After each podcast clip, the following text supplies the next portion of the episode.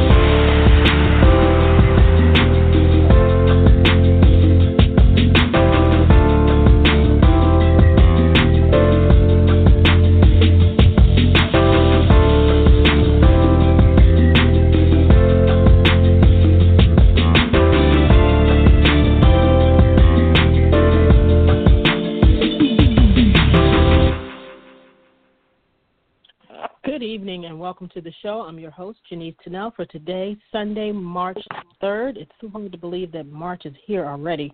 But anyway, we thank you for joining us tonight. And if you have a question or comment about tonight's show, please don't hesitate to give us a call at 914 803 4399. Again, that number is 914 803 4399 we are excited about tonight's show. I don't know if you all remember, but um, a few weeks back we had Marietta Carter Narcisse on the line talking about um, one of her classes, and she also had call in one of her friends, a script supervisor, Mamie Mitchell. Well, we have Mamie back on the show with us tonight, and we're excited to speak with Mamie. But first, I'm going to turn it over to Denise. Good evening, everyone, and welcome uh, once again to Beauty Talk we have an exciting show planned for tonight, but let's jump right into beauty news. First, we want to give a shout out and say thank you to our um, all of our followers and for the ones who uh, took the time out to listen to the show last week and throughout the week. So, of course, we want to say thank you to our listeners in the U.S. and the UK, Australia, Canada, and Ireland, just to name a few. We thank you all all over the world.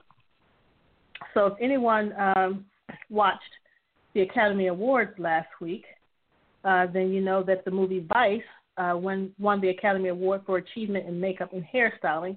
So we want to say congratulations to Kate Biscoe, Greg Cannom, and Patricia uh, Dehaney. But I want to give a special congratulations to um, Charles Gregory Ross. He was not listed um, on the ballot with those uh, with Kate and Greg and Patricia, but um, just you know an honorable mention. He was the personal hairstylist for Tyler Perry, and Tyler uh, played uh, Colin um, Colin Powell. So if you ever get a chance to go out and just Google Charles Gregory Ross or Google Vice and look at the um, the wig work that he did for Tyler Perry, it was absolutely amazing. It was amazing. So congratulations um, to the hair and makeup team uh, for Vice. Also, a couple of weeks back, uh, the Makeup and Hairstyling Guild Awards um, was held on February 16th, and they honored, honored makeup artists and hairstylists from every avenue in the industry. Uh, they were in front of an audience of 900. The event was hosted by uh, comedian, actress, and talk show host Loni Love.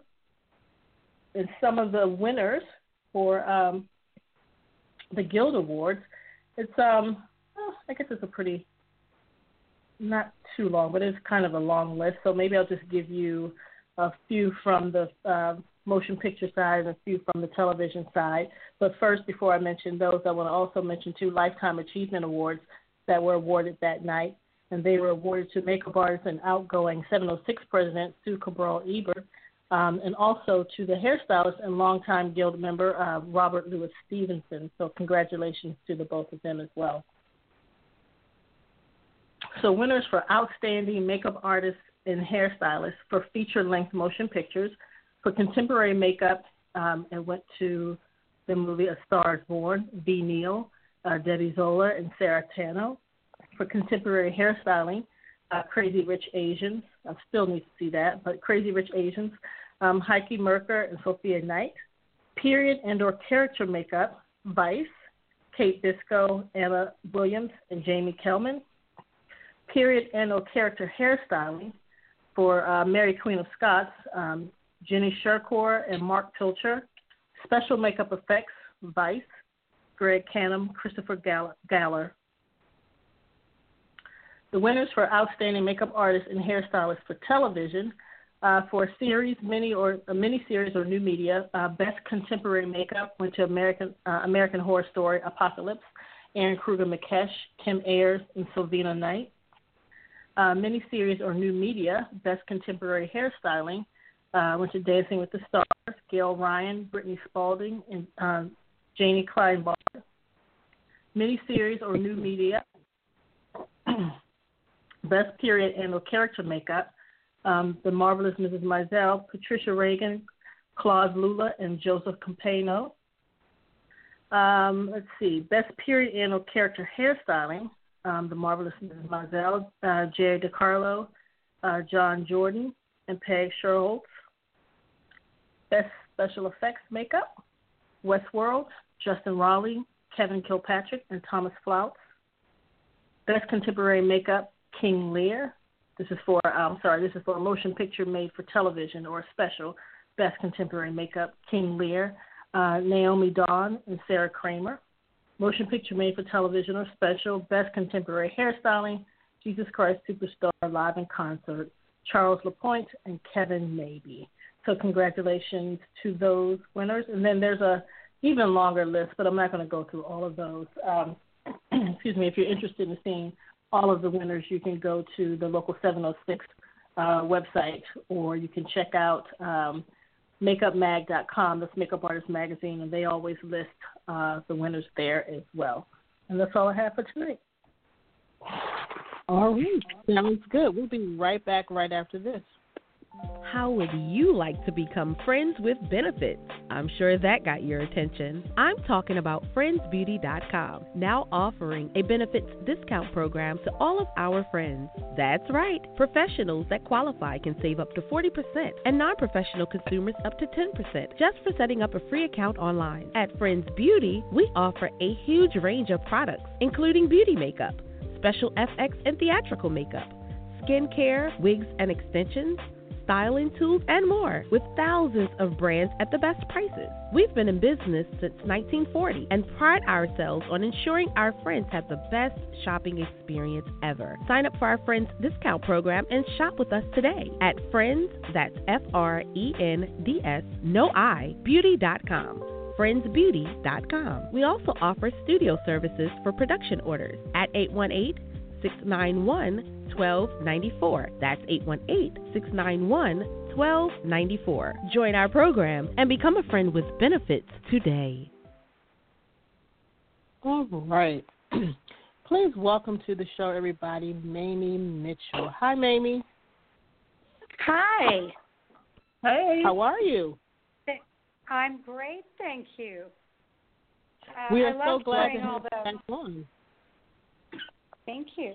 I loved hearing uh, you start out with the Academy Awards because that was really a lot of fun, and there was a lot of makeup oh, and hair. Was, yes, it really was. I thought it was a great show this year. Um, what did you think? Considering they didn't have a host. I'd say I thought it was great without the host, and I loved the yeah, woman announcer, which yeah. was noticeable. And apparently, I just read in the LA Times the other day, actually this morning, that um, I think she's been doing it for 10 years, but no, I never noticed, and I think that's because there was a host. Right. There was right. always a host. You know what I mean? And um yeah. I thought she did a great job, and I just I thought it was a great show. I am a script supervisor, but I'm a fashionista. I'm crazy about fashion. got my little W magazine here. Got my Vogue. And um, oh, sorry. Who's the best dressed? Yeah. yeah. Well, gosh, the lady, the uh, the hot pink, big flowy oh, dress. Um, um, Angela Bassett. Uh, Angela no, no, no, no. Um, but she she was fantastic. Oh, it was oh, like um, really like. Oh yeah, I know you're talking about. I can't Asian? Was she Asian? and young. So. Mm. I can't remember. Well, have, somebody will have to look it up, or I'll look it up in a second. But it was the hot pink, and I thought it was incredible. I, I mean, there were so many of them. This year looks Really? like Hollywood is supposed to look Yes. to me. Remember Yes. the year they went back to the hippie stuff like 15 years ago? We were all like, "What are Mm-hmm. they doing?" uh, I don't know if anybody remembers that. It only happened one year, but we were just sort of mortified. Um, yeah. I thought everybody looked great. I thought the hair looked great, and the makeup very glam. You know, it's elegant. Yeah. Right. It was totally it was totally Hollywood glam. And the woman is Asian, but I, I can't find a name on her yet. But that was a beautiful. dress. I don't. I didn't nice. know her, Mhm. but she was. I mean, I she just. I thought she was amazing, and then I think Lady Gaga. I mean, incredible. All of them. Oh yeah. Mhm. Even Yeah, they the men. The men. Yeah, the men even uh kind of went farther than they have, I think. Yeah. Absolutely. That look, that's for sure. Um, considering um, oh God, what's his name? Billy Porter.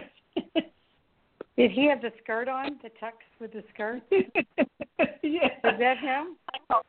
Yeah, I called it a tuxedo dress. A t- the tuxedo dress was a trip, but Mm-hmm. he could get away with it. yeah, he could get away with it. he could get away with it. Yeah. But Very back to. Angela Bassett. I mean, she looked. That outfit was incredible. Um, I wish I could just remember everything, but there, yeah, I I had such a blast watching it and all the clothes Mhm. and the Yeah, colors, Yeah. Mhm. just elegant. Yeah, absolutely. What did you think? What did Did you think about? Go ahead. What did you think about J-Lo's, J-Lo's dress? Well, the one that she performed in, the one she wore on the red carpet. I don't remember. I don't know if I. I don't know if I remember what she performed in. She, what did she perform in? Well, or was that the Grammys? You know what? I'm thinking of the Grammys because they all complained about her doing the Motown, Oh yeah, right. and that didn't bother me. It didn't bother me at all. I don't remember Jay. Um, yes, I do remember because I was looking at her husband who used to play for the Dallas baseball before he went to New York, and he's kind of. I'm not that crazy about A Rod, but anyway, uh, I do remember the dress, and I didn't like it. You it didn't wasn't like my it. favorite. I didn't really like it. No, it wasn't my favorite thing for her. What did you think? when I first saw it, I, I liked it. I really liked it. I mean, just as not necessarily red carpet, but I just I liked how it looked on her. I liked how it fit her. Like I don't think she can The fit was beautiful. yeah. not look good in the dress. You know what I mean? yes. I mean, me personally, I would not have worn it. Not for the Oscars, no. Not well, for the definitely, Oscars. It was I- definitely might have been more fun for a party afterwards. yeah, Right, exactly. exactly. Where you're It- gonna, it definitely you know, at three in the morning, it would have looked good. yeah, it was definitely a dress that that says I'm I wasn't nominated, but I'm here, you know, type of thing. So That's what I definitely, think. um, mhm, yeah. But nonetheless, everyone was amazing. Looked amazing. Um, it was just wonderful. What about Those makeup and hair worked very hard. Yeah, I that did was. want to mention the green that Green Book won. Um, green Book won, and I just wanted to give a shout out to you know for Tara Day, who was head of makeup and hair on Green Book, and you know the people have been talking about. Well, I mean everybody loved the movie. I've not heard one pe- one Mhm. person. I loved it. I uh, just it was a it was a story, very interesting story, well told, and it was well cast, and I think it was well directed. Um, but you have all these different kinds of movies in the same category, so how are you really going to? Some don't. It's comparing apples to oranges sometimes. But um, right. Tara, Tara Day, and then Jordy, and I can't remember Jordy's last name because I've only worked with her once. Um, and uh, but they created the look, and I think they did a really, really good job. And Let I think that also you. helped Viggo, Viggo's character a lot. And um, how do you say his name? Mahershala Ali. Yes, yes.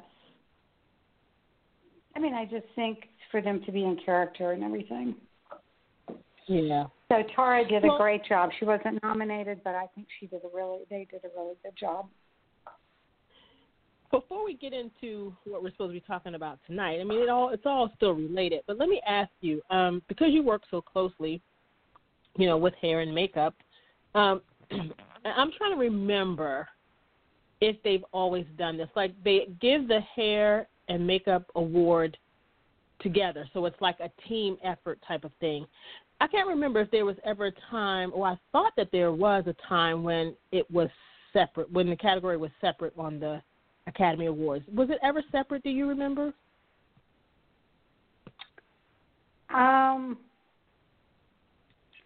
I don't remember. I know that was it ever separate on the Emmys? Hmm. I I don't know. I don't know. yeah. Um, I, I really I I, was trying to couldn't remember. answer that. Because, I don't think know, there were I, two separate ones. because I'm oft I always often think about this, you know, for both hair and makeup to be great. You know, because you I don't I don't remember how many um, how many uh, um, films were nominated for the hair and makeup.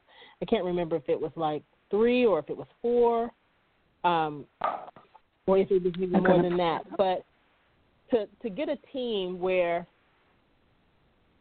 it was great enough for both sides to be nominated. I'm just like wondering how how easy is that? You know what I mean? Like because there are some times when you can look at a film and you the makeup's great, but then you have issues with hair, or vice versa. So to find, Yeah. you know what I mean, to find a, a lot of projects where you can say that everything was on point, the hair and the makeup, you know, because they're giving it away pretty much like as a team thing, which I think is I think it's cool that way. But how many how many movies have I been on where I'm like, okay, um, yeah, well, I know what you're here. saying. And the thing is, it, well, did you get to? Were you the head of your department? Or were you head of makeup? or Um, did on you get to hire your team? Yes. I have a friend here who I'm not going to say who she is. Um, she's Mhm. a personal friend as well. We just kind of when I got here and I, I moved to Santa Fe to be with my boy. To I met met a guy, and after 9/11, I moved here from LA. I thought, okay, I'll move here, have the babe, and then I'll just fly all over the country and do movies like I always did. But then the film incentive started, so you know they Mhm. don't travel around as much. But anyway, I became very good friends with her, and her career was really. She had only been doing this a couple of years. She used to be a still photographer in New York, doing a little bit of fashion, and um, I helped her. I did a couple of movies with her, and I helped her and explained a lot of things, like why, like we were Mhm. talking about the other time I was on your show, how things work, and why why this and why that, but not about how to do makeup because I my friends are still trying to teach me how to get my mascara on. But anyway, so so anyway, she mentioned to me last fall. I said, "What are you? I thought you were doing so and so show. It was a pi- it was I wasn't a pilot, something." And she said, "Oh no, no, no, no." I said, "What do you mean? What happened?" And she said, "Well, the producer or production manager hired the hair person without consulting her, and she had been hired as the head of the department. And they went ahead and mm-hmm. hired a hairdresser, and this woman, my friend, spout out. She said, "I don't want to work mm-hmm. with that mm-hmm. person," and she takes it very seriously. So I think that's what you were talking about in a way. Mm-hmm. I mean, it's mm-hmm. team to yeah. complement. If you do great makeup, yeah, and then you, yes, you send them send them out. We know sometimes that's happening a lot now, where when the makeup gets hired, you know, you know, I just remember back in the day when a makeup person would get hired, and the producers would look for the makeup person to give them who the hair person, the head of the hair, you know, department should be. Well, now That's it's almost like yeah. So now they're like hiring makeup, and then they're not even giving makeup the opportunity to say who hair should be. They're coming up with you know whoever they want or whatever. You know, it's their decision. And so, and I feel like that's the reason why a lot of times now you're getting these hair and makeup teams that just don't line up together, and then therefore it's not a team effort, and therefore you lose out on the opportunity to present this you know wonderful piece of work and have a chance at where an Academy you're, Award. Where you where you're creating the look together right. and you're working together, right? Right, exactly. I have a lot of makeup artist friends, so I've heard, you know, that I socialize with for thirty, forty years, and uh, mm-hmm. so I hear their stories. They listen to mine about what's happening in my department, and I listen to them. And then, right. you know, then they let me go into their trailer every once in a while. I get to go in the trailer every once in a while because my department doesn't have a trailer. We don't have anything. We have we have the monitor. That's it, and a chair. Um, for for me, for me. Um, but that's interesting that you say that because I, when she told me this, I was shocked and upset because she had left some money on the table there. Obviously, didn't get to do this yeah. job, and it's, we're not Atlanta and we're not LA and we're not New York. We're New Mexico. So even right. though it's busy and Netflix has bought the building down here, and the film incentives, they're trying to raise the cap here. If anybody's interested in this, to lift it completely. Um, and we going. I'm going to go over to the Capitol again. I went last week. Going again on Wednesday when they read the bill in the committee to eliminate the cap in New Mexico. So you may be end up here mm-hmm. working, but um, and that would be better for everyone. The thing is, I had never heard anyone.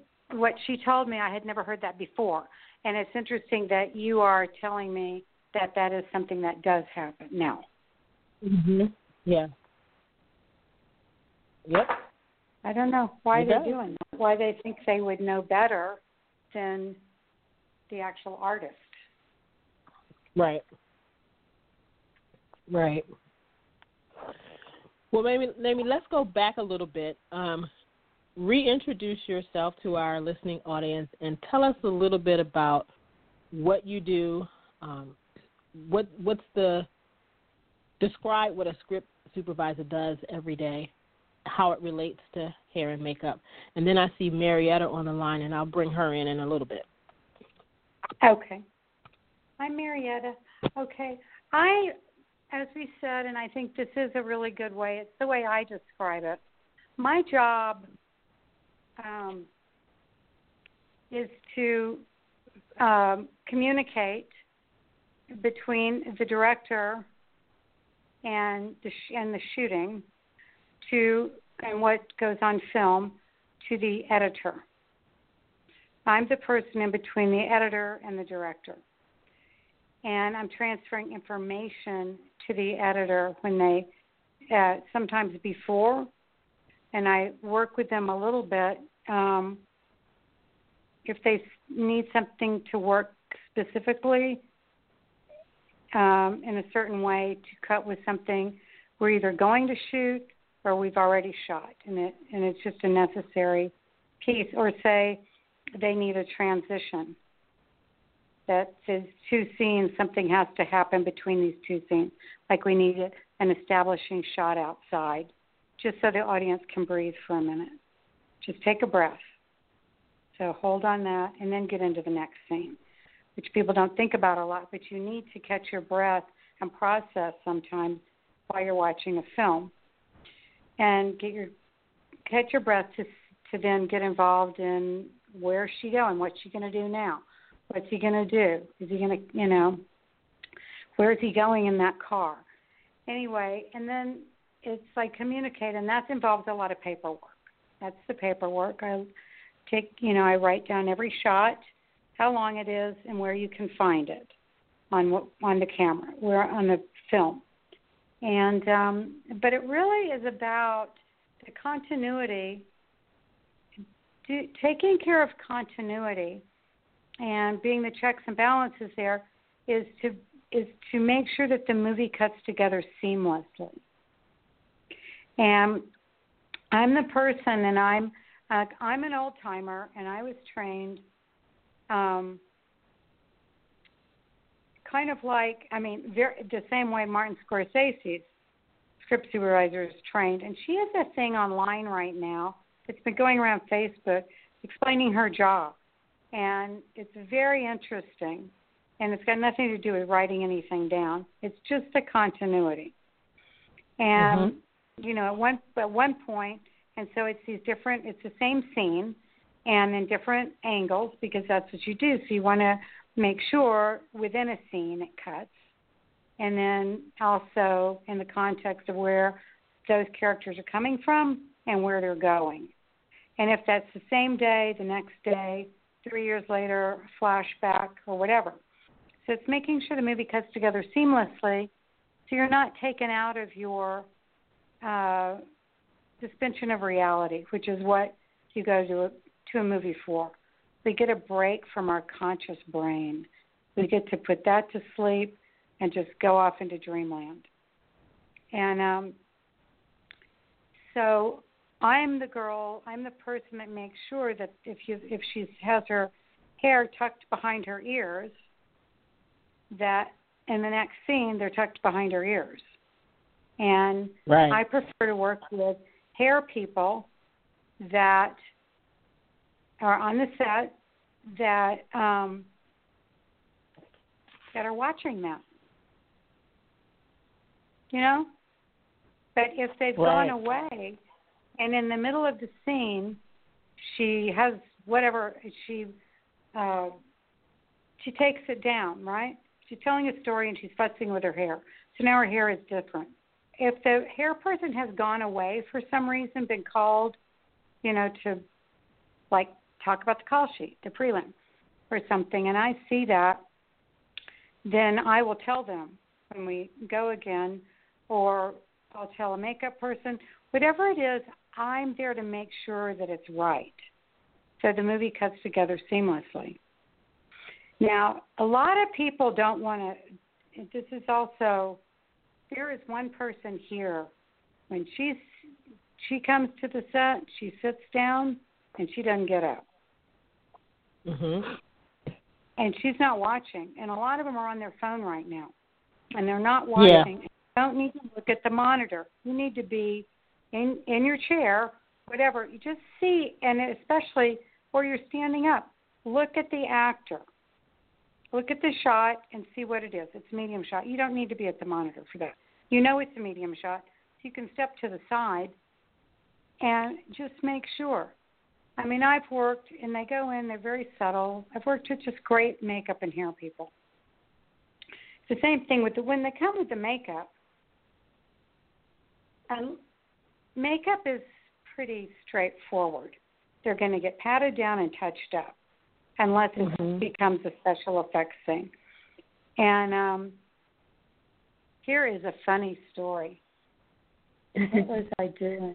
Here's a funny, funny story. He'll kill me, but he probably wouldn't remember. Bobby Duvall, who I've done four movies with, Robert Duvall, We were doing mm-hmm. the apostle. I don't know if y'all saw that, but he had a hairpiece, and it had the netting, right? Mm-hmm. Okay, make sure I got the right movies together. Yeah. yeah. And we had no, it was uh it wasn't the apostle. It was the handmaid's tale. Oh my God. And so he had a hairpiece and you could see the netting was very I mean it had to be lit a certain way, very uh, you know, it's a huge receding hairline. So anyway, you'll know more about it than I do. But this particular piece could be seen easily. And so they were always messing with it. And we were doing this one scene, and he got so frustrated because the director kept cutting. And at some point, he, I thought I was going to die. The cameraman, Mitch Mitch Dubin, uh, another guy who's a huge cameraman right now, uh, the focus puller and me are smashed up against the wall, like three of us, and we were the only people. We had a little bitty monitor, and we could look in because Faye Dunaway was lying on her back, Natasha Richardson was on top of her, and Robert Duvall was pretend, you know, trying to. He was doing the thing, and it's a very sensitive scene. And Volker, our director, cut in the middle of like huffing and puffing, and Bobby Duvall came. He just came out and he ripped his thing off, and he said, "Just get any old actor with a hairpiece to do this part." And I'm telling you, and he came right by Mitch Dubin and and Mitch Amundsen, Mitchell Amundsen, he's a big DP now, and me, and we didn't we couldn't breathe for like two minutes. We just stood there up against this wall.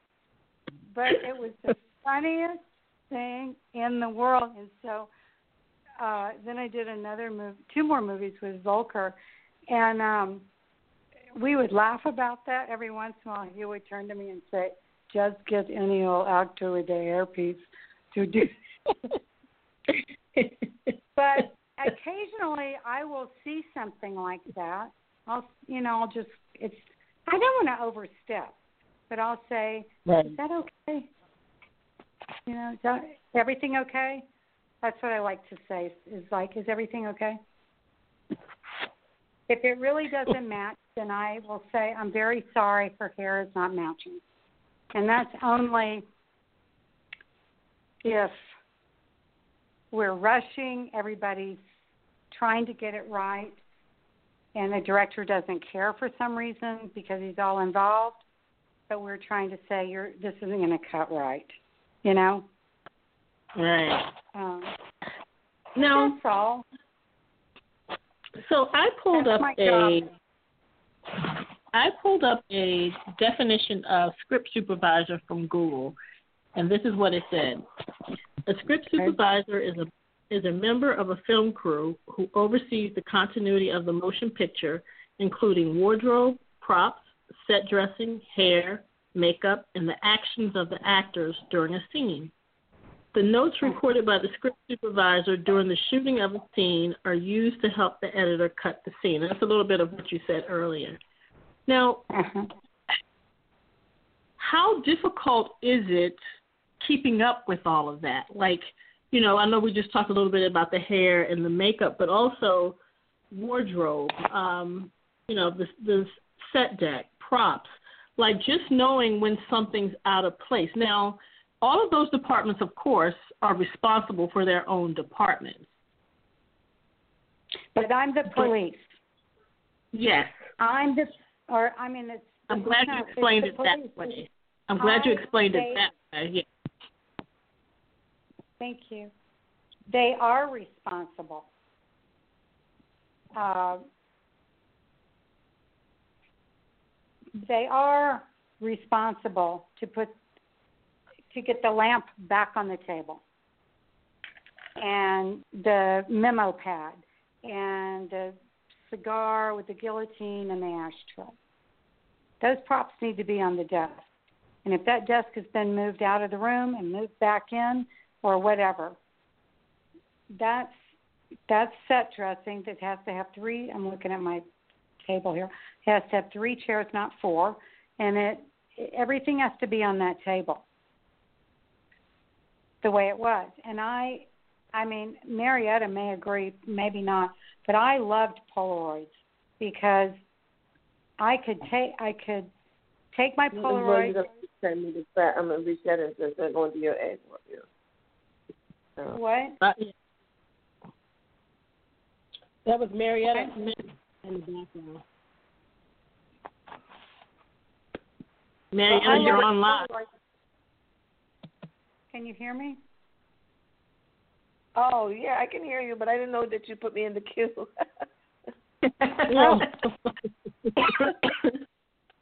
well, I was just saying I prefer. You're asking me how I keep up with it. I keep up with it by what I write.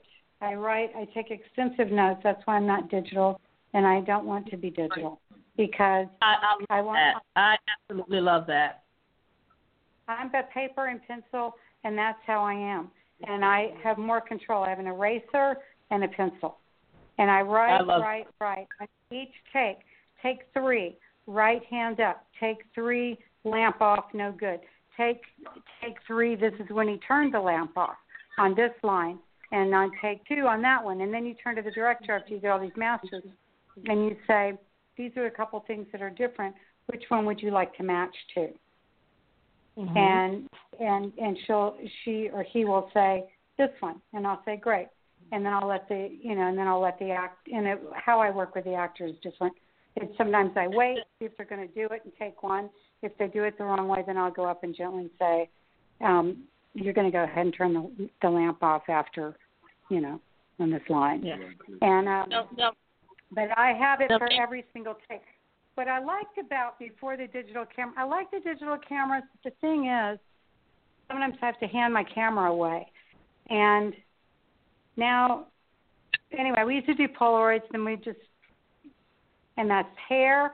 That has to do with the sweat that happens on the shirt, under the arm, what happens after they kiss, uh, whose hair got messed up, and then she's going to leave, pick up her coat. Now her hair's got to look, you know, say it's a big makeout scene she's leaving, her hair's got to look, it's got to match. You know what I'm saying? On the way out the door. Yep. And if you're cutting to that, so I have a photograph now. Of course, we have video, but I don't like to. Re- I don't rely on that so much because it takes time. You have to communicate mm-hmm. with this other person, and I'll blah blah blah. I rather just. Yep. I walk around too. I walk around with my script. I'm not sitting in a chair all the time.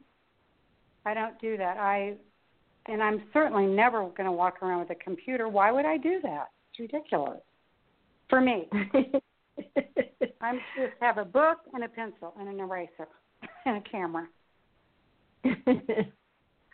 you know, I I would prefer I would prefer to to use Polaroids myself, but productions are too cheap to buy the film. They're all they're also too cheap to buy the ink and the paper for you to print out the digital photos. So now they want you to do everything on sync on set, and it just takes two times longer um, just to find a, a photo. If you have to go back to match something, it, it just takes so much longer just to find what you're looking for. It's ridiculous. That's the other thing, and I found also, yeah, it's. I was doing a lot of printing of the pic. Here's the other thing.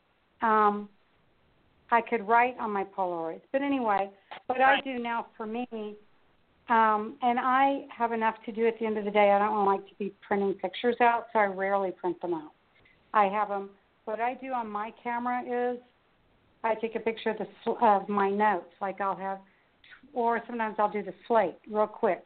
I'll shoot the slate, then I'll shoot the beginning of the scene. Or I'll shoot the slate, and it'll take be take one, two, or three if I know it's going to be. T- if I know that things might be flying around and really change, then I'll shoot the take number, or I'll just do it on my. I'll shoot the what I'm writing on my script. Take one, take two. Right. And that's how I keep track of each individual take. And and that's being a professional because some people think that it's all magic, that it's all just going to stay the same on each take, and that's not the case at all. Because you can be rolling, and she puts both all her hair behind her shoulders as she walks in. Not a, they can change. You can set them one way, and once you start to roll, it can change. That's where you have to kind of pay attention. Right. During the shot. Mm-hmm. And also being mindful that a person is in character and the futzing. So sometimes it's difficult. I mean, that's the human factor to it is that you're working with actors. Mhm. Right. And if they're all into it, they don't want to be. Sometimes they don't want to be touched. So we give and take. That's true. So true. Has there ever been a time so. when something was wrong with makeup and it, you know, it did not match? Um, have you ever had an experience where makeup was off, it didn't match, and what what happened? Uh, I told the makeup artist, and or sometimes if that's not really going to be happening, then I'll just I look at the director and I say, "This is very different." Mm-hmm. And you, if you get, get I, and I don't. They know when I speak like that that they need to pay attention, or they'll say, because I don't, I'm not uh, nitpicky about everything like that. Usually everybody's mm-hmm. got it together. But if it's not mm-hmm. going to work, then I bring it up. And if they say, don't worry about it, I'm never going to use that, then that's it. If they mm-hmm. don't really get it, then I might mention it again. And and I tell them that in the interview though. I say I'm gonna, I'll mention something once, and but it's I'm not directing the movie. It's up to you. But if I really think that there's going to be a problem, I'm going to tell you again, and I let them know up front mm-hmm. in the interview when I'm that that's how I work, and um, and then they go, okay, we got to go again, and we do, and we get it right, and then they thank me, Well, it works out. right. Have you ever worked with a uh, director that you didn't like? Oh yeah, now, how did that work out? Because you said not that many. That's good. Not that many. How did that? Um, how did that work out? I just keep doing my job. I I just I do my job. I mean, mm-hmm. I my stomach is probably a little tight. Um, right. But you know what I mean. and I'm. But eventually, even though and some of them are rude.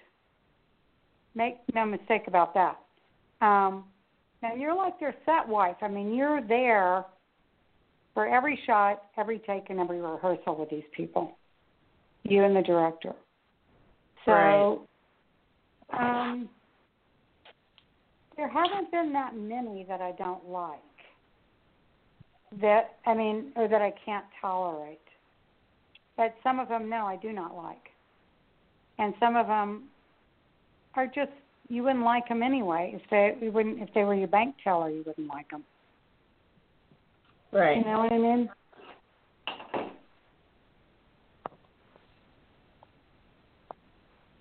But you have to be professional and sometimes you're walking on eggshells, but you just have to be professional right. and count your money or something. I mean, I think we've all been in that kind of position.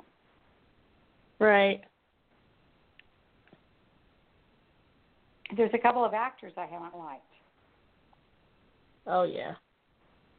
You know, and I know that's true for makeup in here as well. I mean, there's some people that are just you don't get along with, or they're not. They're just rude. They can be rude or something, but not that often. My bigger complaint are the long days, or um,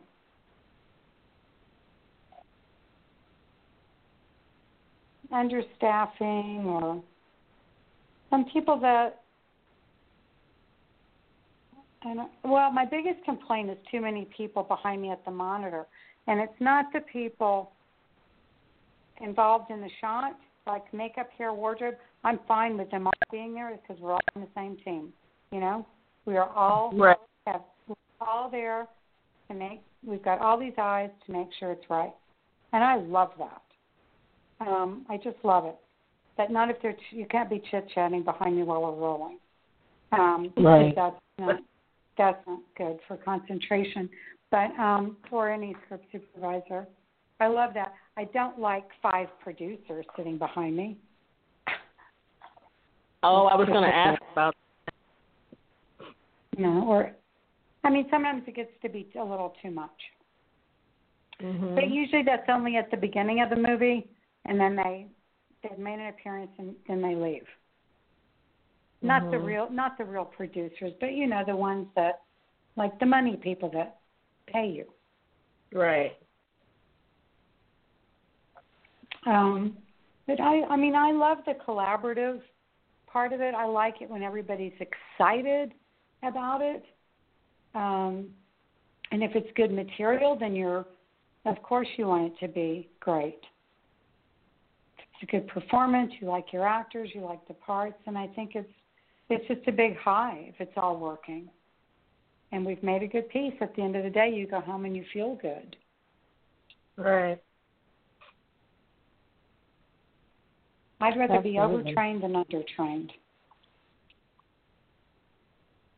That's for sure. Um, That's for certain.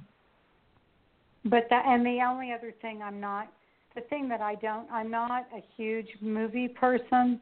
I don't like all the visual effects. I don't want to write down visual effects. I'm not interested in that. I that's not. I could have done that because I'm really good at math, but it's not drama, and it's not the. I just I don't want to be writing down visual effects. That's not my thing. Mm. So I'm rather I'm just re- reality, straight sort of things. Maybe can you talk a little bit about the script supervisor's um, script breakdown and why it's important for um, the makeup for the makeup artist? Sure. Um, well, there's a there's a couple of breakdowns. First, I'll just let me start with the page count. Um, Yes.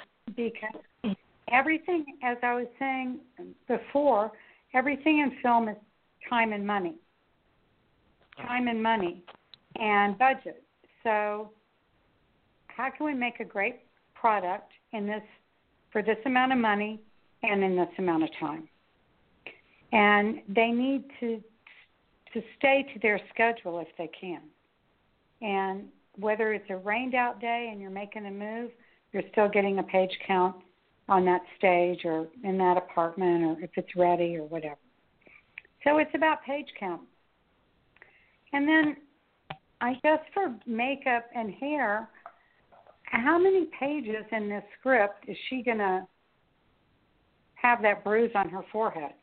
And so, you know, how much Mm-hmm. how many how much okay, here, Gigi Coker, who's a makeup artist, good friend of mine from Dallas for a very long time. And I actually got her her first job on a movie. She's uh, was a huge uh, print and commercial makeup artist already in Dallas, and she begged me to get on this film.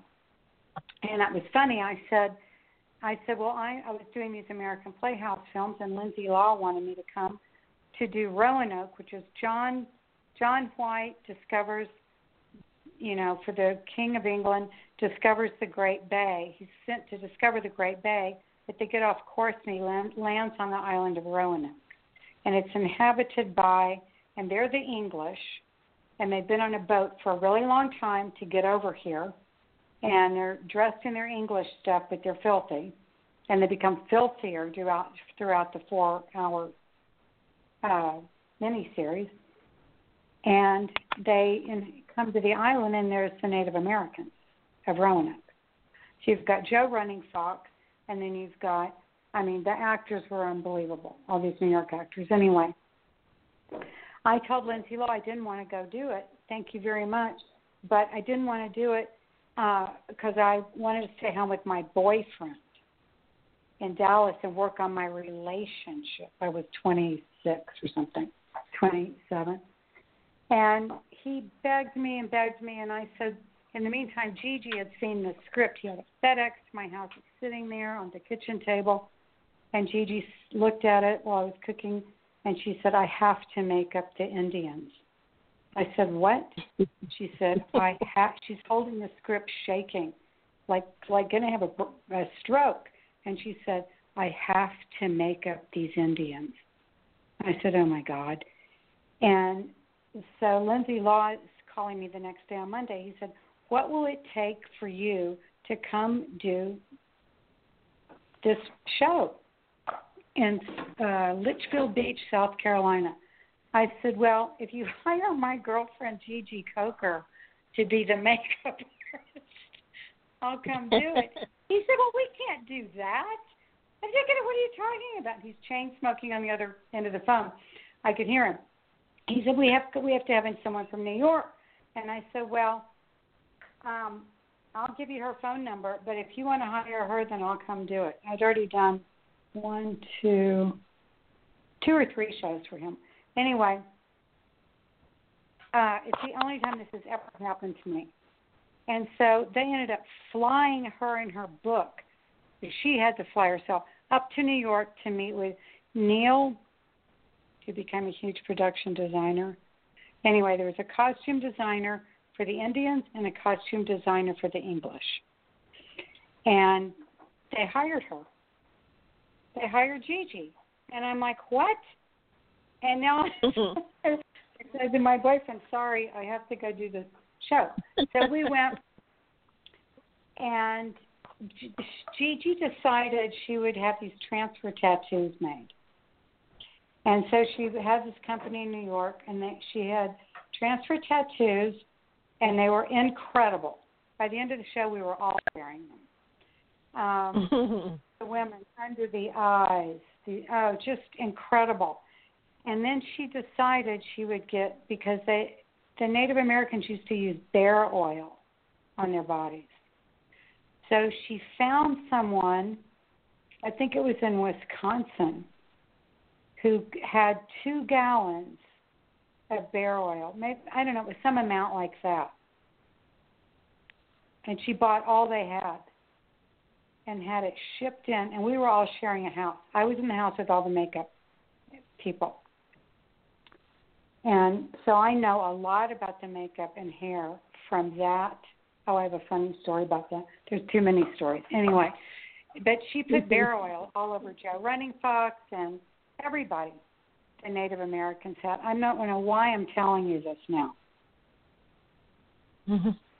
I can't, I've lost my train of thought, but um, I don't know. Just keeping up with the tattoos, with all of it. Oh, time and money. How long? How many natives are in this scene? How long? How close are you going to be? They're coming up, getting off off of the boats. Are we going to see them close up? Because if we are, I'm going to need to bear oil them down, and I'm going to need to put all of their tattoos on. Or is it just a wide shot? And Marietta and everybody, you understand what I'm saying. That matters for how long it's going to take to get those people ready to get in those boats and go out and come back in with the cam- you know, two cameras rolling. So right. I do the breakdown. I do their day night breakdown. What happens on what day, what night. If it's two weeks later, if it's the next day, if it's a flashback uh, when the woman is 20 and now she's 50. Um, makeup and hair and wardrobe and the art department get that, and they can start doing their breakdowns. Um, if they have a scar, at 20, you know, and that that accident changed their life at 20 and they've got a scar, what does it look like at 50 when you're in present day? Do you see a mm-hmm. faint part of it? those are the things that makeup is looking looking at me to get from from me and from the director who has to sign off on my breakdown and then I work with that person and they'll say no no no no it's all this is all the same day. Oh, okay. So there's no wardrobe change, there's no hair change. It happens, you know, that night. So she's in the same clothes, hair, maybe she put her hair up. And so it's just a timeline. But then it's how many pages? How long is that person in that look? How many times do I have to put those tattoos on? For how many scenes? Mm-hmm. So I know how many tattoos to have made. Um, or the scars. And I don't know anything about putting a scar on. I know latex. I mean, I, uh, but I'm not a makeup artist. But I know that it takes a while because I said it's a monitor. They need another half an hour. Um, we weren't supposed to be done with this shot. We got the shot so fast. We got we have to wait on them. I can't rush them. I told them they had this long, or they told me they needed that. Um, so it's just that. That's what the breakdown's about. Nice. It's definitely it's definitely needed. Um, Marietta, because I know Marietta is very thorough. Talk a little bit about the makeup artist's breakdown of the script. Um, I, I I think it's so important because I like to read the script a minimum of three times before I even start to break it down. You know, um, mm-hmm. because you miss so much. And like I, I find now with today's technology, I cannot read a script on a computer. I just can't. No, because I I, I like it I miss so, it all I miss so I, I miss so many things. You know what I mean? And and so so I like to have a physical script in front of me. I like to have a collection of highlighters, so I can when I start to break down, I can go through with my highlighters and highlight and I color code everything so I can see what my principles look like. Then I can see what my background um, and you know day players and stuff and locations. Um, and once I highlight all of that, then when I go back, I start to really break it down to see exactly what's going on.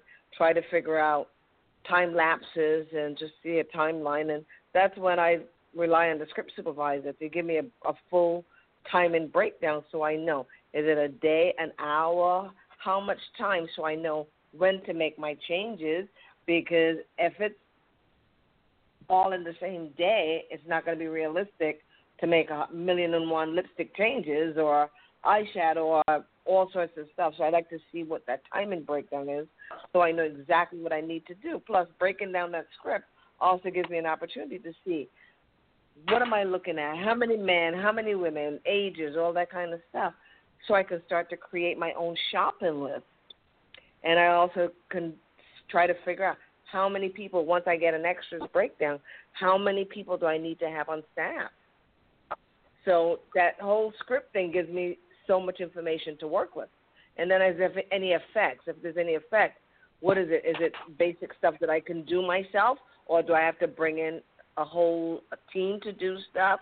Um, or it's production? And a lot of times, production before they even talk to you, they hire an effects crew to do certain things, and then you find out after the fact. You know, so so mm-hmm. it's just a very interesting dynamic. And the question you had before, um, one of the big reasons is that you don't have that production tends to hire hair separately before makeup hired recommended hair. But now they're two separate departments. Right. So because they're two separate departments, a lot of times there's no cohesion between the two. They, they, they act as two completely independent entities, and sometimes the collaboration's not there, especially when you don't have a rapport with each other from the beginning. You don't know who these people are. You don't know who each other um, who each other is. Then it be, presents a real difficult scenario to work in, um, and it's challenging sometimes like that. You know, Absolutely. but at least when you when you have a say in who that hair person is coming in to work with you, it makes a tremendous difference because then you really collaborate the the the, the, the way it should be. Right. And the right. other thing that and, you, you know, mentioned, stuff I, really trickles. huh? It trickles down too. If, Oh, if yeah. that team doesn't work, I can feel it all the way at the monitor because I hear everything, and Right. so I think it's important. And I think professionally, if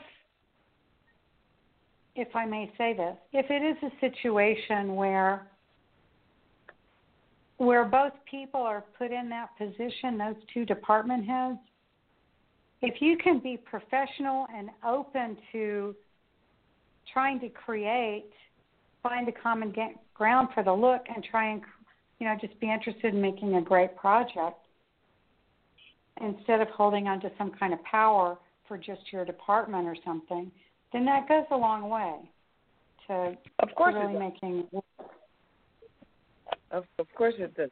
There was something else that you said earlier at the beginning of the show in reference to um you asked the question about hair and makeup um as far as the Academy Awards go. That's what you were Mhm. referencing to, right? Yes. Well, one of the things is before you have to remember it was a, and this goes back to the old studio system and how it was. It was Mhm. makeup was the department heads. Right. The, um, so makeup, Right. the you know, the makeup controlled everything, and and and and, hair hair worked on the makeup. Um, so it was always a makeup award. It was not a hair award, and Gotcha. it's only so hair could only be nominated if makeup was nominated. It could not be considered unless makeup was considered. Now that has changed because you know you have so many talented hairdressers, and sometimes you watch a movie, especially a period piece, and the hair is just spectacular, and the makeup is minimal in comparison to what the hair is, and and something like a, a, a Mary Queen of Scots. I mean, look at how phenomenal the hair work, the hair work was in that movie. You know, I mean, absolutely phenomenal, and and, and stuff. The makeup was yeah, just a, bit- your basic period makeup but it was phenomenal. I mean, great characters work to begin with, but just phenomenal hair work on that movie. You know, so so when you look at that for consideration for for for Oscars, you're looking at the hair more than anything else. You know, and um and and I've been you know I've been fortunate enough to have been a voting member of the Academy of Motion Picture Arts and Sciences um for the last 22 years, and um and, and been on the executive branch. I think like I think you serve a five year term, something like that.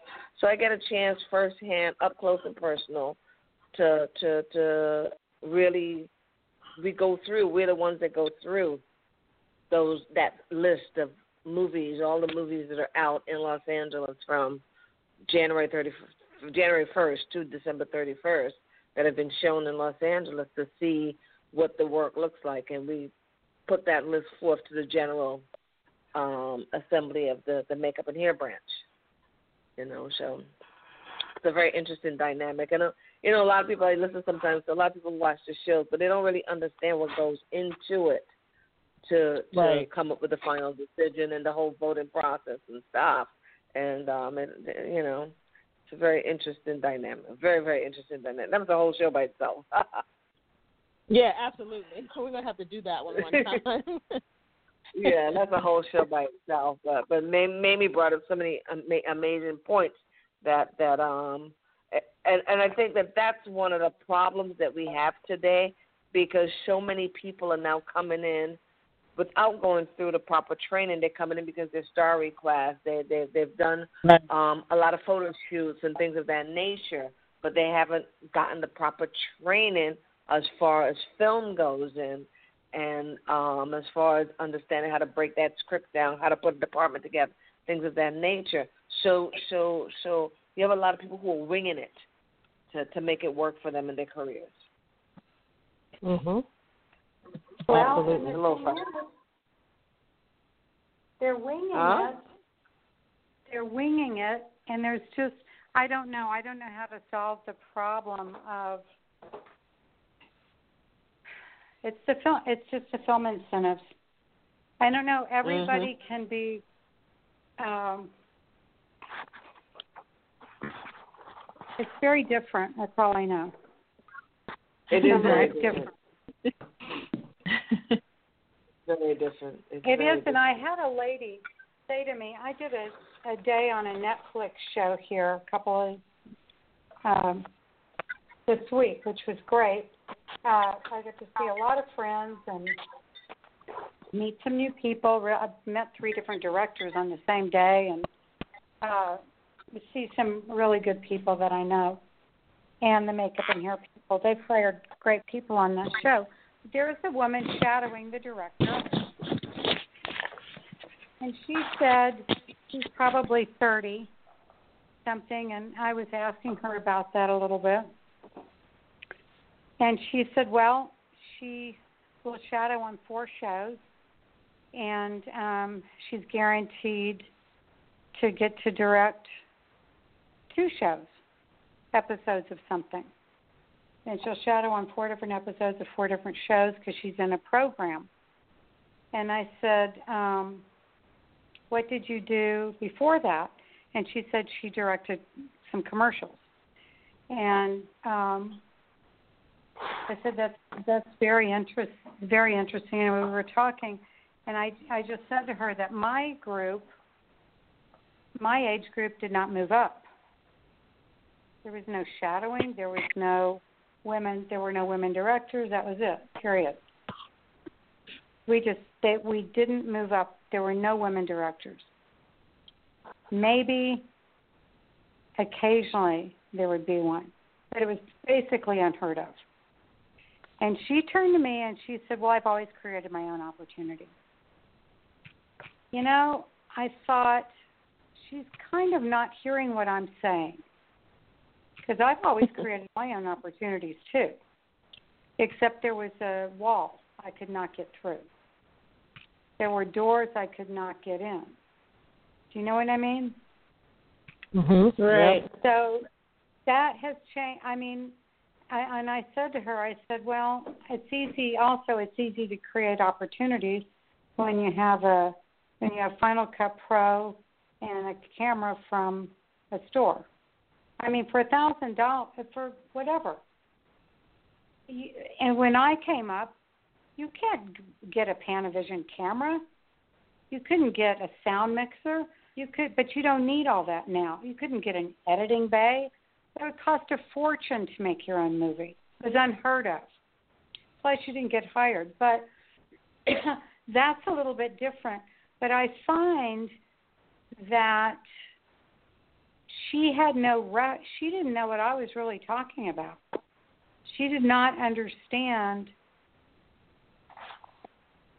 kind of what was going on right now because that it was like we could have created all our own opportunities and that really was not true. And it wasn't true period. You couldn't get in the door. Now they have a program for this and a program for that to get everybody in the door and i'm happy about that. I love the diversity and i like i love all that. But you know it's good to remember that some of us have been around for a very long time who have gotten a lot of experience and and just to remember that I think and mind that experience. That's how I felt with the directors I worked with who were brilliant. It was like, oh my God, I was learning next to these great people. Right. And so respectful. before we bring before we bring the show to a close, can you tell me like what advice would you give to those considering being a script supervisor or who you know are having some interest in being a script supervisor? What advice would you give them? I would uh, now. I would take. I would meet a script supervisor and ask them if they could ask them if you could hang out with them on the set and just hang out for a few days Mm-hmm. and see if they like it because they may not like it. Right. Exactly. It's a very hard, it's a very hard job, and it takes a very long time to learn how to really do it. It takes years to really get good at, at doing it. And I would just tell them that if you really if you're interested in that, I would find someone and ask if you could just shadow them for a couple of days, see if you want to do it, and then ask them what they should do.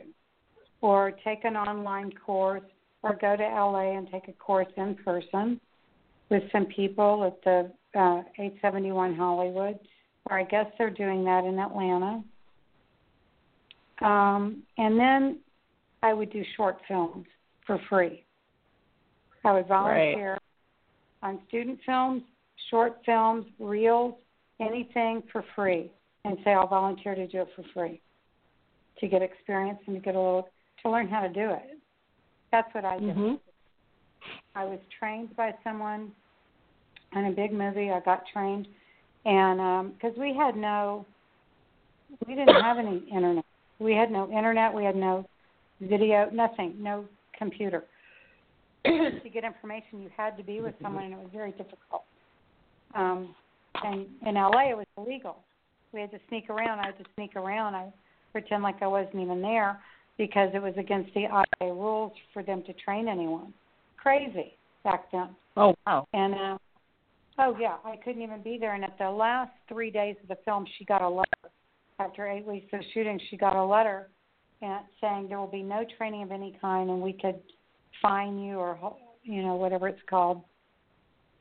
Um, anyway, put a give her a ticket. I don't know. And by then, I had learned as much as I could. I turned around. She called me. She said in how the Hollywood Reporter, there is an ad for a, all these crew people, including a script supervisor, to work for free on an AFI film graduate project. Call them. So I called the woman up and I got the job for free. And do you know what? That film took her name was Shelley Levinson. She was at AFI directing program. It was four four almost thirty nine years ago. And took her a while to edit that film anyway. Two years later it won the Academy Award for Best Short Film. I could have died. I was in Dallas and I fell on the floor. I couldn't believe it. Um and then I did some other stuff for free. And then I got and then I just got very lucky out of the blue. So nice. Uh, nice. That would be the advice that I would have. But if there, if if a woman or a man is is is, I became a script supervisor because I wanted to become a director, and I thought that was a great place to learn. Mhm. But we didn't move. But we didn't move up. And that's unfortunate. The other place to learn directing is being is in the editing room. If somebody wants to be a script supervisor because they want to direct, I would suggest they do not do that. I would suggest mm. that they hmm. start directing and learning story and learning writing and, and a bunch of other things. But I would not become a script supervisor because you will be stuck doing that. You won't move up to director from being a script supervisor. You got to know why you're doing it. Wow. That's Good my advice. professional opinion. Hmm. Well, thank you, Mamie, so much for joining us tonight. We really appreciate it. I love hearing your stories. I have a million of them. Call me up sometime. I'll tell you some more. Thank you for inviting me.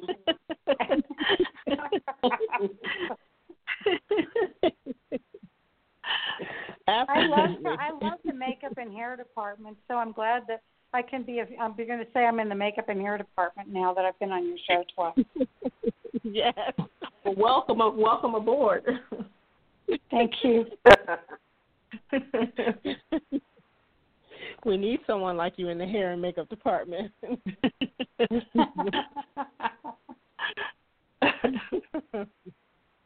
Absolutely. And thank you, Marietta, for calling in. We appreciate it. Oh, you're welcome. Anytime, anytime. It's, it's you know when I when I was listening to the Academy stuff, I was like, oh, wait a minute. Let me set them straight on that one. All right, you guys are so welcome. Speaking speaking of speaking of the academy, I just wanted to say I, I did some research while we were talking tonight, and the lady uh, that you were talking about, Mamie, in the the was it like the pink or fuchsia dress? Her name mm-hmm. I don't know if I pronounced it. Her she was is it Gemma Chan? Yes. Gemma. Is it Gemma? Gemma Chan, and she's wearing Valentino. Yeah, it was Valentino. It that dress blew me away. It just, I loved it.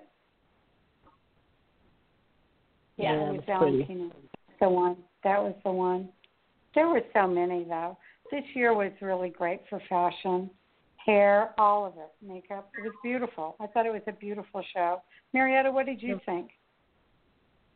I was bothered by quite a few hot spots. I think lighting needs to start paying I think lighting needs to have a conversation with makeup. It was too many hot spots. That key light hit everybody in the same place on the forehead.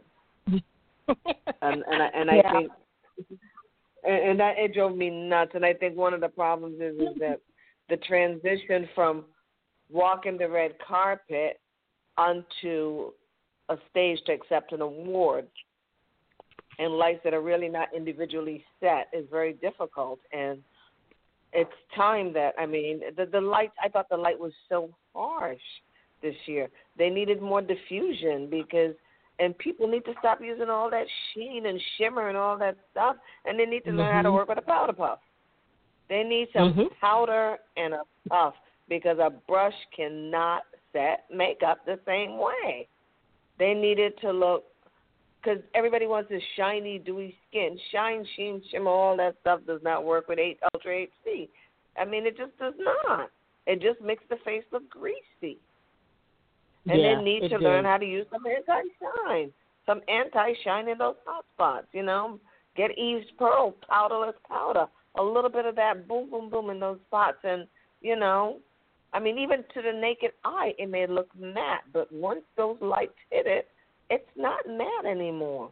And I find that the people who are done, who have been in this industry, who are done by people who've been in this industry for a really long time, are using powder puffs and loose powder to set the makeup, and you can see the difference. Julia Roberts' face looked beautiful. Yes, it Bette does. Midler looked. Mm. Bette Midler looked amazing. Eugenia did Bette's face. She looked amazing. She looked stunning. She did not yeah, look greasy. But oh, you know, how about Helen? How about Helen Mirren? Oh, Helen Mirren. You know that's my woman crush. Yeah, mine mm-hmm. too. that's my woman crush, honey. I just love her to death. So I just think she's she's like you know oozing sex appeal. So yeah, she is. She's such a role model for the people getting older, right? Mm-hmm. Yeah, yep. yeah. She's yep.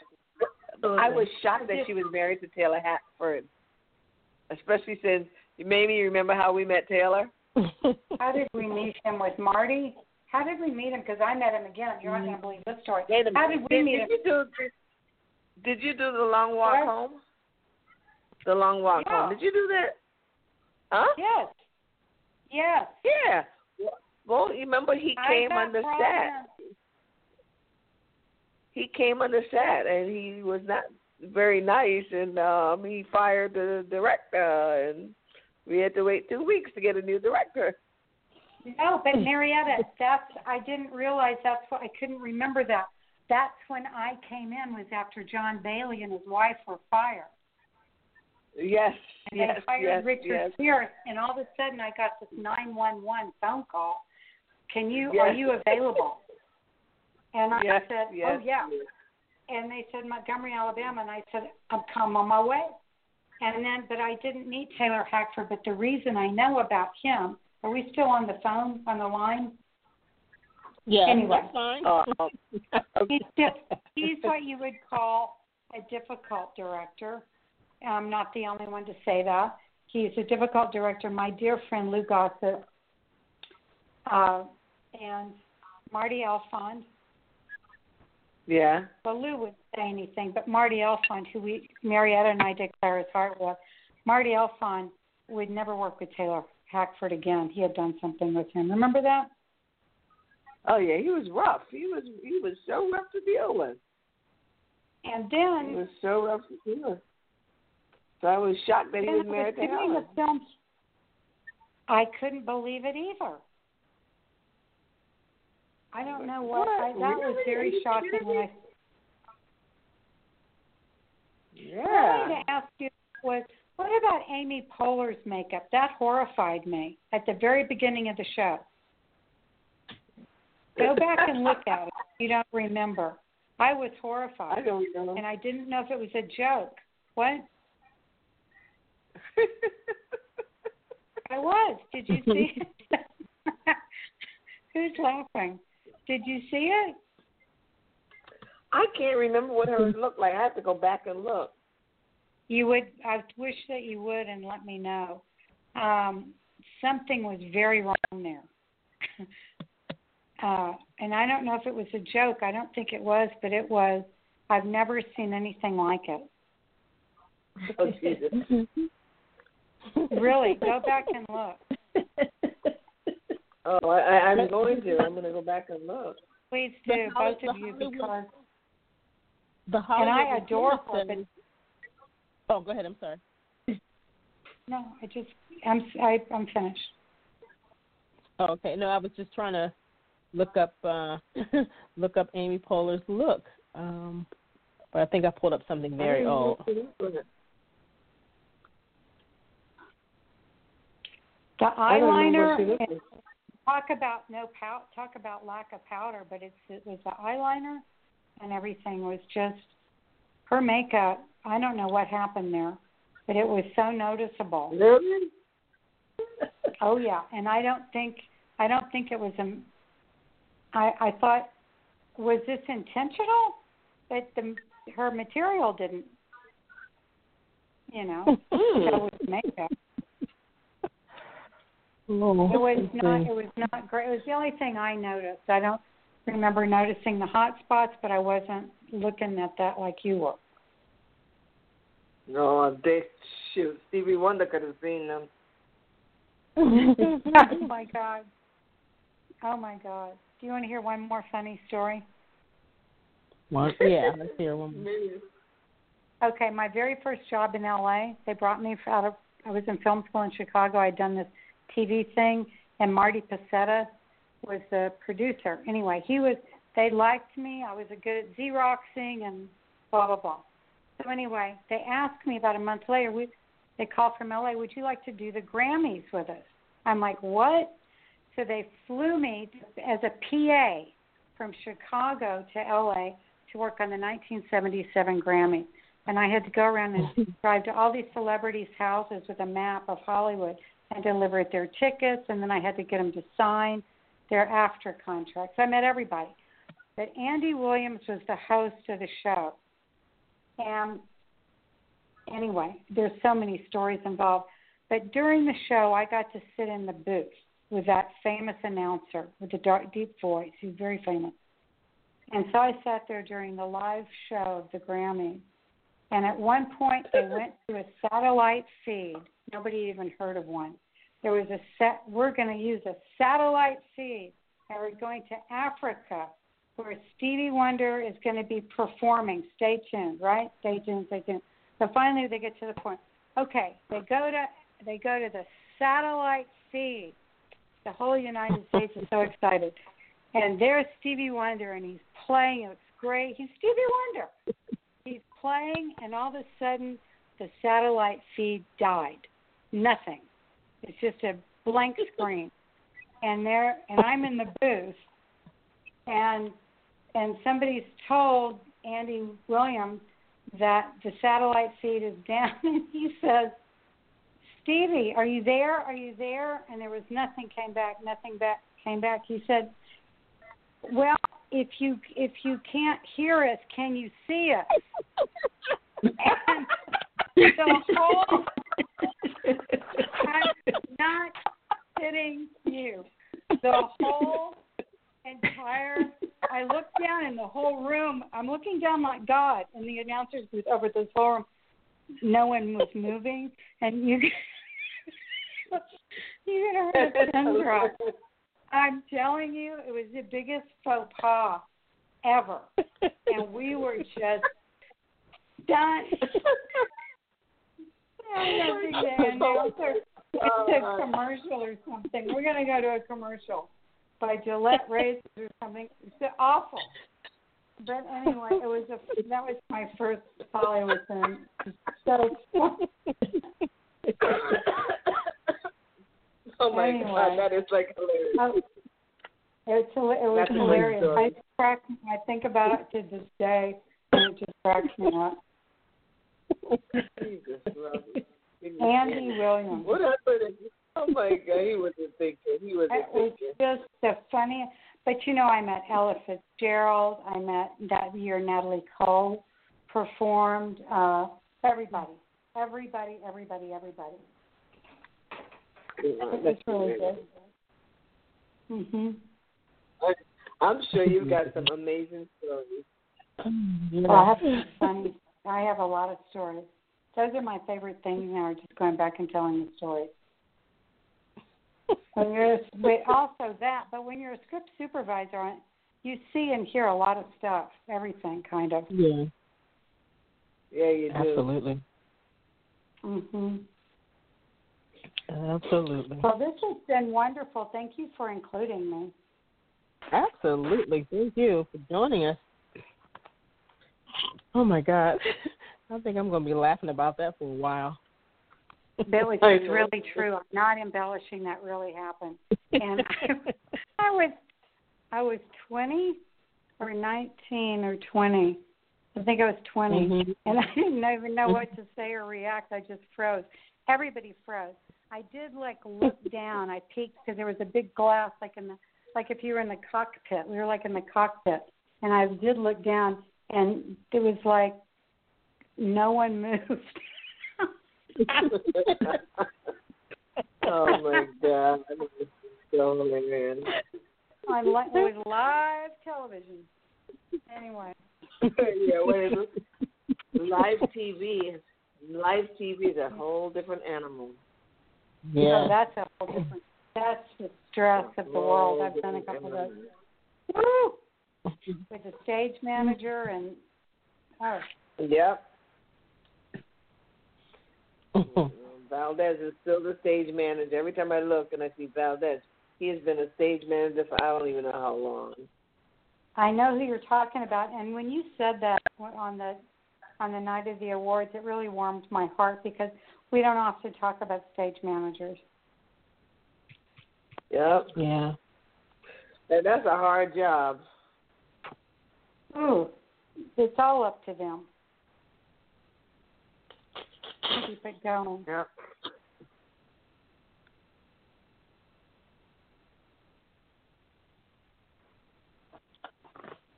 Are we All right, still here? yeah, we're here. They're getting ready to shut us down. um, so thanks again, ladies. Really appreciate it. Thank you for the laugh, Mamie. You're very welcome. Thanks for inviting me. I hope I made some kind of sense. You have. You have. It's been wonderful. You guys are great. Well, Well, everybody have a good evening. Absolutely. You You as do the well. same. Thank you, ladies. Thank you so much. you. I appreciate it. Have a beautiful week. You too. Thank you. Thank you. Okay, bye You bye. too. Bye bye. Good night, my daughter. Good night, Mom. okay. bye bye. Bye bye. Good Thank you guys for uh, tuning in. We really appreciate it. Uh, we're running out of time, so everyone have a wonderful, wonderful evening and have a beautiful and blessed week. Good night, everybody. And I just and I just want to say Good uh, rest in peace to Buntricia Bastian. For those of you who did not know Buntricia, you can Google her and find out all about her. But she passed away um, uh, just recently. Uh, I think this morning. This, mo- we this just say morning. This morning, to nine Yes. Yeah. Rest in peace, So our my prayers sister. with her peace. family. Yeah. Yeah, prayers to her family. Oh yeah. Yeah. Mm. So sad. So very sad. Yeah. Absolutely. Good night. Good night, guys. Good night. Okay. Good night, Marietta. Mm-hmm.